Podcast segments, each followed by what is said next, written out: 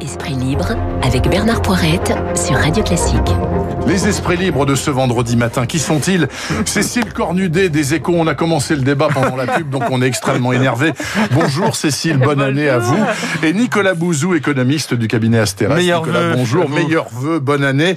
Tiens, je précise, euh, je voudrais dire quand même que Cécile Cornudet, euh, si vous aimez Cécile Cornudet, ce Oui. qui est mon cas, je regarderai avec attention LCP lundi Mm. et le lundi d'après, Voilà. donc le 11 et le 18 janvier, parce que à 20h30, il y a un double documentaire qui s'appelle Face à face pour l'Élysée, où vous faites euh, un historique en quelque sorte des grands débats Les sept- euh, des campagnes Voilà, les euh, sept grands débats, Voilà. les sept grands duels euh, euh, présidentiels depuis 1974. Et il y en a eu des beaux. Hein. Hum. Face à face pour l'Élysée, donc de Cécile Cornudet, entre autres LCP, 20h30, les 11 et 18 janvier. Ceci étant dit, vous avez écouté Castex hier, notre. Premier ministre préféré. Alors donc, il nous prépare doucement mais sûrement un nouveau serrage de vis. Il dit qu'après demain, il y a 10 départements de plus qui devront aller se confiner à partir euh, de, 10, heures- de 18h au lieu de 20h, donc le couvre-feu, d'accord. Et euh, il dit quoi d'autre? Bah, Il dit que la situation est pas terrible, même si on fait pas pire que nos voisins, assurément, même. malgré nos errements euh, de la campagne de vaccination. Est-ce qu'il avait d'autres choix, Monsieur Castex? Euh, Est-ce qu'il a d'autres choix finalement Ah, de- probablement qu'il y aura un serrage de vis euh, la semaine prochaine. hein. C'est hier on parlait vaccins en gros et la semaine prochaine on, par- on parlera euh, restrictions euh, sanitaires parce que c'est vrai qu'il y a ce variant euh, britannique qui est en train d'enflammer les Vous pays vous autour de souvenez nous. qu'il y a un mois, j'en parlais avec Valtou tout à l'heure, on nous disait le variant britannique, aucun problème, il est pas méchant, tout va bien, et puis en plus les vaccins marchent aussi sur le variant. Maintenant c'est la panique totale parce qu'il va engorger les hôpitaux. Bah, c'est pas parce qu'il est plus mortel, hein. Il est plus contagieux, donc plus mortel, d'une certaine Oui. façon. En lui-même, Arithmétiquement. effectivement. Voilà, Arithmétiquement. arithmétiquement. Et donc, euh, donc, tout le monde se prépare effectivement à un, à un serrage de vis, euh, à un serrage de vis la semaine prochaine. Je vois pas comment la France échapperait à cette vague qui est en train d'envahir euh, le, le reste de l'Europe. D'autant qu'on n'a pas vraiment, nous, les moyens d'essayer de voir où est-ce qu'il est. C'est aussi une partie du problème. Les, les Anglais séquencent euh, le virus euh, très, c'est tout, euh, tout, tout, tout un système pour voir où est, euh, où est le, le, le nouveau variant. Nous, on n'a pas les machines pour faire ça. Donc, euh, on attend de voir que ça se traduise dans les chiffres. Bon, et vous, Nicolas Bouzou, comment euh, Je vous demande pas de vous mettre à la place de Monsieur Castex, qui fait au mieux, j'imagine. Et il y a beaucoup volontiers. d'auditeurs qui nous disent mais arrêtez de leur taper dessus. C'est une situation invraisemblable. Ils font au mieux, ils vrai. font ce qu'ils peuvent. Oui ou non? Ou ils font à Écoutez, côté moi, de la plaque une fois sur deux? J'ai très peu tapé sur le gouvernement depuis non. euh, trois Oui, ans et demi. Euh. Je tape dessus depuis six semaines parce que Mm. je trouve que la situation est complètement euh, anormale et que surtout cette situation était parfaitement anticipable.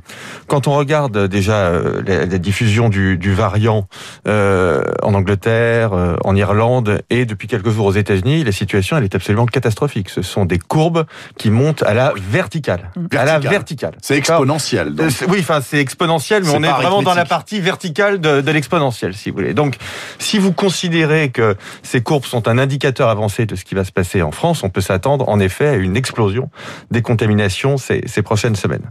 Ça, c'est la première chose.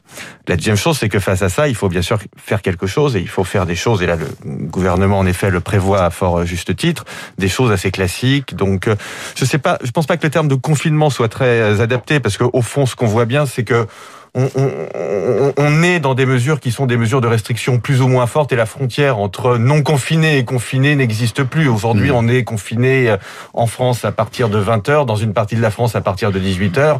Et ce qu'on peut imaginer, c'est que dans, dans quelques jours, on soit tous confinés à partir de 18h ou de, ou de 17h. Et ça, ça me paraît absolument indispensable.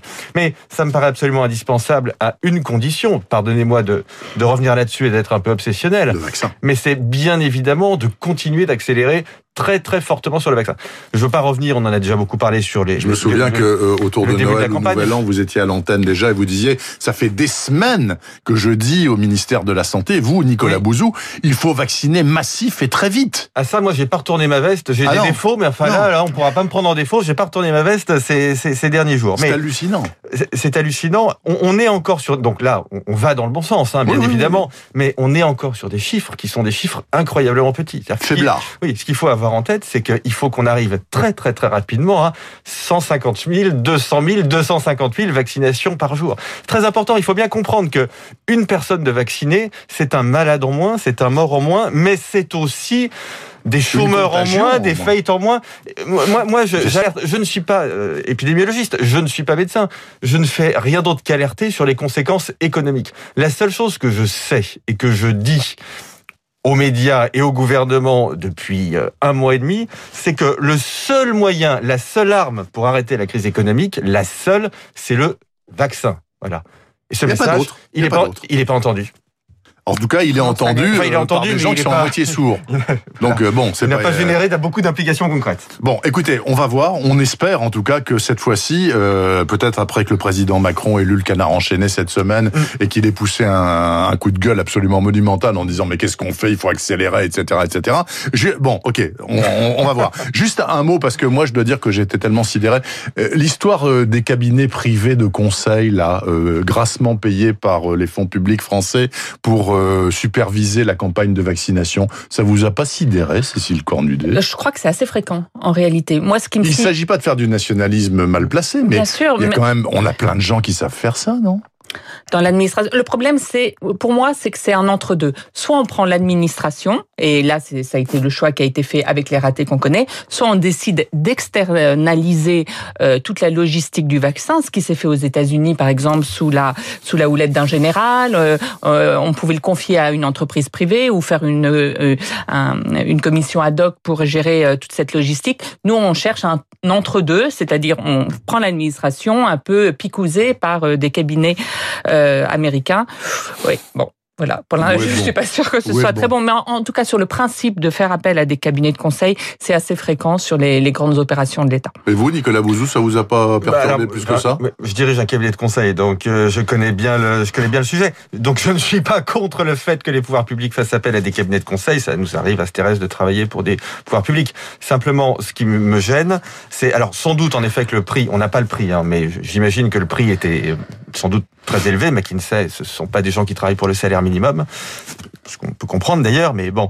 Euh, mais surtout, ça n'a pas donné de résultat. C'est surtout ça le problème. C'est-à-dire bah que si on avait une campagne parfaitement euh, S'ils avaient dit exécutée, faut mettre des logisticiens voilà, et, pas un épidémiologiste. Et donc, euh, je, veux dire, je, je, ne serais pas du tout choqué par le fait que l'État ait dépensé plusieurs centaines de millions, euh, plusieurs centaines de milliers, pardon, pas de millions, plusieurs centaines de milliers euh, d'euros pour euh, avoir une mission de conseil. voilà, non, ça, ça m'aurait pas du tout choqué. mais là, le, le, problème, c'est que ça n'a pas fonctionné. De ce point de vue-là, l'annonce d'hier, c'est que la logistique va être reprise en main par les préfets euh, et elle sort du ministère de, de la Santé, donc peut-être que ça va mieux marcher cette fois. On croise les doigts, mes amis. La fin chaotique de la présidence Trump. Bon. Et alors, il y a des tas de voix. Alors, la nuit dernière, il a dit euh, Je vous en prie, il faut, il faut pas assez mal la, la violence. On va pas revenir là-dessus. On en parle depuis ce matin et depuis hier. Mais certains disent il faut qu'il soit démis ou il faut qu'il euh, démissionne. Il reste deux semaines. Est-ce que ça sert à quelque chose? C'est possible, hein, le 25, euh, le 24e ou 25e amendement, euh, c'est éventuellement possible.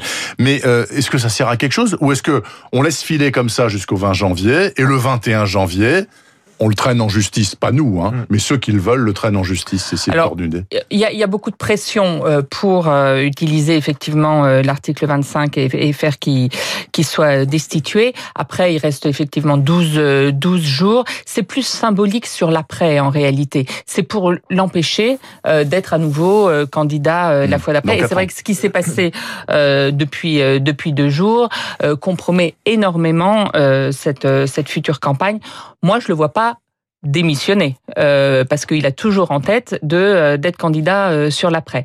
Euh, et c'est vrai que le, le, calendrier est très serré pour engager une mmh. procédure. Mais bon, que ce soit dans le débat public, que des gens chez les Républicains disent il faudrait utiliser l'article 25, ça, ça le condamne quand même fortement. Notre expert des États-Unis, dans la première heure de l'antenne ce matin, disait euh, ce qu'il y a surtout, alors on verra les suites judiciaires éventuellement dès le 21 janvier, mais surtout le Parti républicain risque de se scinder en deux. Mmh. C'est-à-dire que au, Parti républicain, Nicolas Bouzou, il y, a il y a ceux qui vont avec Trump jusqu'au bout, et il y a ceux qui, depuis le Capitole, disent on n'en veut plus. C'est l'une des évolutions, je pense, en termes de pensée politique les plus intéressantes de ces prochaines années. C'est-à-dire voir comment va évoluer du point de vue intellectuel la partie, je dirais, raisonnable, la partie non trumpiste du du, du Parti républicain, parce que les États-Unis, du point de vue idéologique et notamment à droite, au centre droit, ont toujours été relativement en avance. C'est lié au fait à une culture intellectuelle très développée aux États-Unis. Vous avez beaucoup d'universitaires, beaucoup de think tanks qui participent au, au, débat public. Et ce débat public, il avait été très pollué hein, ces dernières années par le phénomène Trump et par sa, par sa personnalité au fond. Et donc là, je, je, trouve très intéressant de voir comment cette partie. Il y a aussi beaucoup de, de jeunes sénateurs hein, dans le Parti républicain mmh. qui voient l'avenir et, et, et, qui veulent, euh, qui réfléchissent à des doctrines modernes sur les questions d'immigration, sur les questions de, de, régulation des technologies. Donc je pense que ça va être tout à fait euh, passionnant. Sur la question qui nous occupe là pour pour ces prochains jours, moi je suis très attaché à l'état de droit et à la stabilité de l'état de droit. Donc je pense très important euh, pour les États-Unis, mais ça, je, ne suis pas américain, mais pour le reste du monde, parce que les États-Unis restent une référence malgré tout en matière d'état de droit. Je pense très important que le président Trump reste jusqu'à la fin de son mandat. Là, il s'est engagé euh, hier ou avant-hier à ce que la, la transition se fasse en douceur et donc je pense que c'est la meilleure chose qui puisse arriver pour le monde. En tout cas, on peut saluer euh, Mike Pence et Mitch McConnell, donc McConnell, le, patron des sénateurs républicains qui ont été irréprochables sur cette affaire. c'est eux qui l'ont amené à changer de ton cette nuit. Oui, je sais bien, mais enfin heureusement qu'ils étaient là parce que sinon, bon. Macron, Macron célèbre aujourd'hui même les 25 ans de la mort de François Mitterrand. Bon, il a célébré De Gaulle, et Pompidou, hein. et cette année 2021, ce sera l'année Mitterrand, hein, puisqu'il n'y aura pas que ça, hein, il y aura plein de choses. Hein. Euh, pour quel intérêt politique, Cécile Cornudet? Alors, pas, pas forcément que Mitterrand, mais ces célébrations à répétition, enfin notamment Mitterrand, quel intérêt politique? Alors, il fait pas de discours hein, euh, aujourd'hui. Euh, Emmanuel Macron, il va à Jarnac et il fera un discours euh, le 10 mai. Euh, bah, là, c'est plutôt pour la pour son son héritage européen. C'est ça qu'il essaye de mettre en avant. il y a toute une bataille européenne d'ailleurs autour des vaccins. Est-ce que Emmanuel Macron a eu raison de parier sur l'Europe, rien que sur l'Europe pour l'achat des vaccins? Aujourd'hui, on voit que ça s'est questionné et je pense que s'il tire euh, François Mitterrand vers euh, cette question européenne, c'est parce que pour lui, ça reste un, un argument majeur pour euh, sa campagne de réélection en, en 2022. Donc c'est l'aspect européen de François Mitterrand qui l'intéresse. Et si, sinon, c'est vrai que c'est un, un, président qui a beaucoup commémoré, qui est beaucoup sur l'histoire, et ça, ça, ça interroge, hein, parce que nous, on voyait euh, le, le, jeune président pour une start-up nation tourner vers l'avenir, et là, dans tout le débat sur les vaccins, ça a été étonnant de voir qu'il a quand même plus parié sur les, les, les vaccins traditionnels que sur euh, euh, les vaccins ARN messagers. Il n'est pas si euh, jeune que, que ce qu'on pensait. Nicolas Bouzou, je partage l'analyse de, de, de, Cécile. Au fond, le... Emmanuel Macron, il a été élu sur une promesse qui, à mon avis, est moins une promesse idéologique, contrairement à ce que ses partisans ont voulu dire, qu'une promesse d'efficacité. Euh, et en multipliant les célébrations, il joue davantage en réalité sur euh, l'idéologie que sur l'efficacité. Mais là, ce que les Français lui demandent dans cette période, qui est une période historique, c'est la crise la plus grave depuis 100 ans. Et la question de la vaccination, c'est peut-être la question de politique publique la plus importante de ce siècle. Oui. Tout simplement. C'est ça hein, ce que nous sommes en train de vivre. Et donc, je pense que ce que les Français lui demandent, c'est davantage d'efficacité que de discours. Et sur la question européenne, justement, la question de l'efficacité est centrale. Je vous conseille vraiment de regarder les deux interviews que Stéphane Bancel vient de donner euh, à l'Express. Je ne le dis pas parce que je collabore à l'Express, mais je pense que ce sont deux interviews extrêmement importantes. Donc Stéphane Bancel est le président de Moderna, oui, et il explique de façon extrêmement virulente. Euh, voilà, il vient d'être les autorités européennes. autorisé dans, dans l'Union européenne, et euh, il explique que l'Union européenne a passé beaucoup de temps euh, avant de lui passer des, des commandes, que il y a encore deux ou trois jours, les, le nouveau lot de commandes n'avait pas encore été passé par, par l'Union européenne, et donc il montre bien quand même des dysfonctionnements, mais très concrets. Là, vous voyez, on n'est pas dans l'idéologie, des choses très concrètes en matière d'achat de vaccins de la part de l'Union européenne. L'Union européenne a réussi à acheter des vaccins à des prix plus faibles que d'autres pays.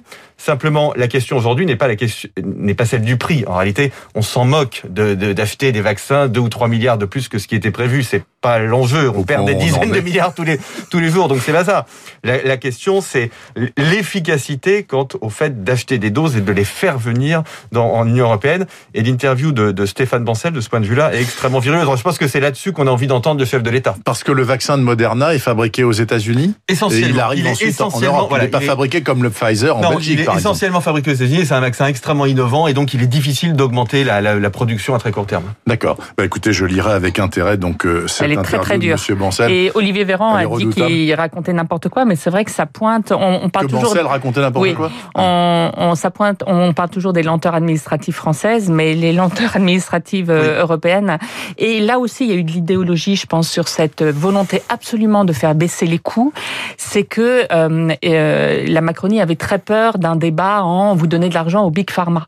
Et donc, d'où le fait de passer par l'Europe et d'essayer d'avoir les, les vaccins au moindre coût et du coup de prioriser les vaccins ancienne façon et donc pas l'ARN messager. Notamment euh, le sont, Sanofi qui est voilà, très le Sanofi qui arrivera dans six mois au mieux. Et, et l'AstraZeneca qui sont beaucoup moins chers que ceux qu'on voit aujourd'hui.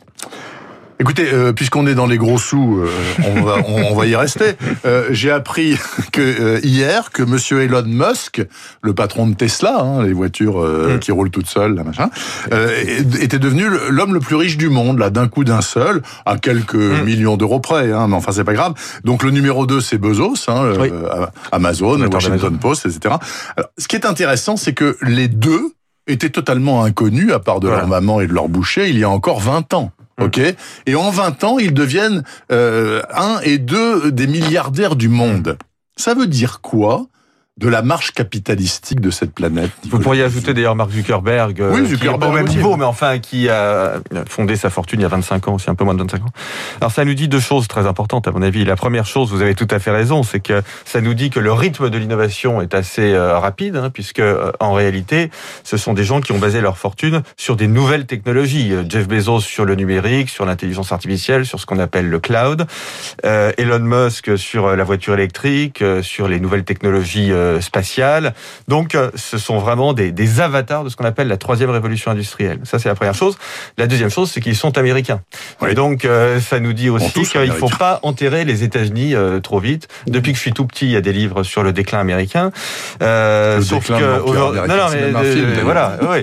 Et euh, en réalité, c'est plutôt, pour l'instant, les prophéties de Jean-Jacques Servan-Schreiber. Vous savez, dans les années 70, c'est le défi américain ouais. qui reste pertinent, c'est-à-dire qu'on enterre en permanence l'empire américain, mais aujourd'hui, en matière d'innovation, on a un duopole qui est un duopole sino-américain en réalité. Les 30 dernières secondes sont pour vous, Cécile. Et encore une fois, euh, on peut apparaître comme euh, le, le, vieux continent, comme avait dit euh, Dominique de Villepin. Alors, au moment où il l'avait dit pour la guerre en Irak, c'était un compliment. Aujourd'hui, je sais pas.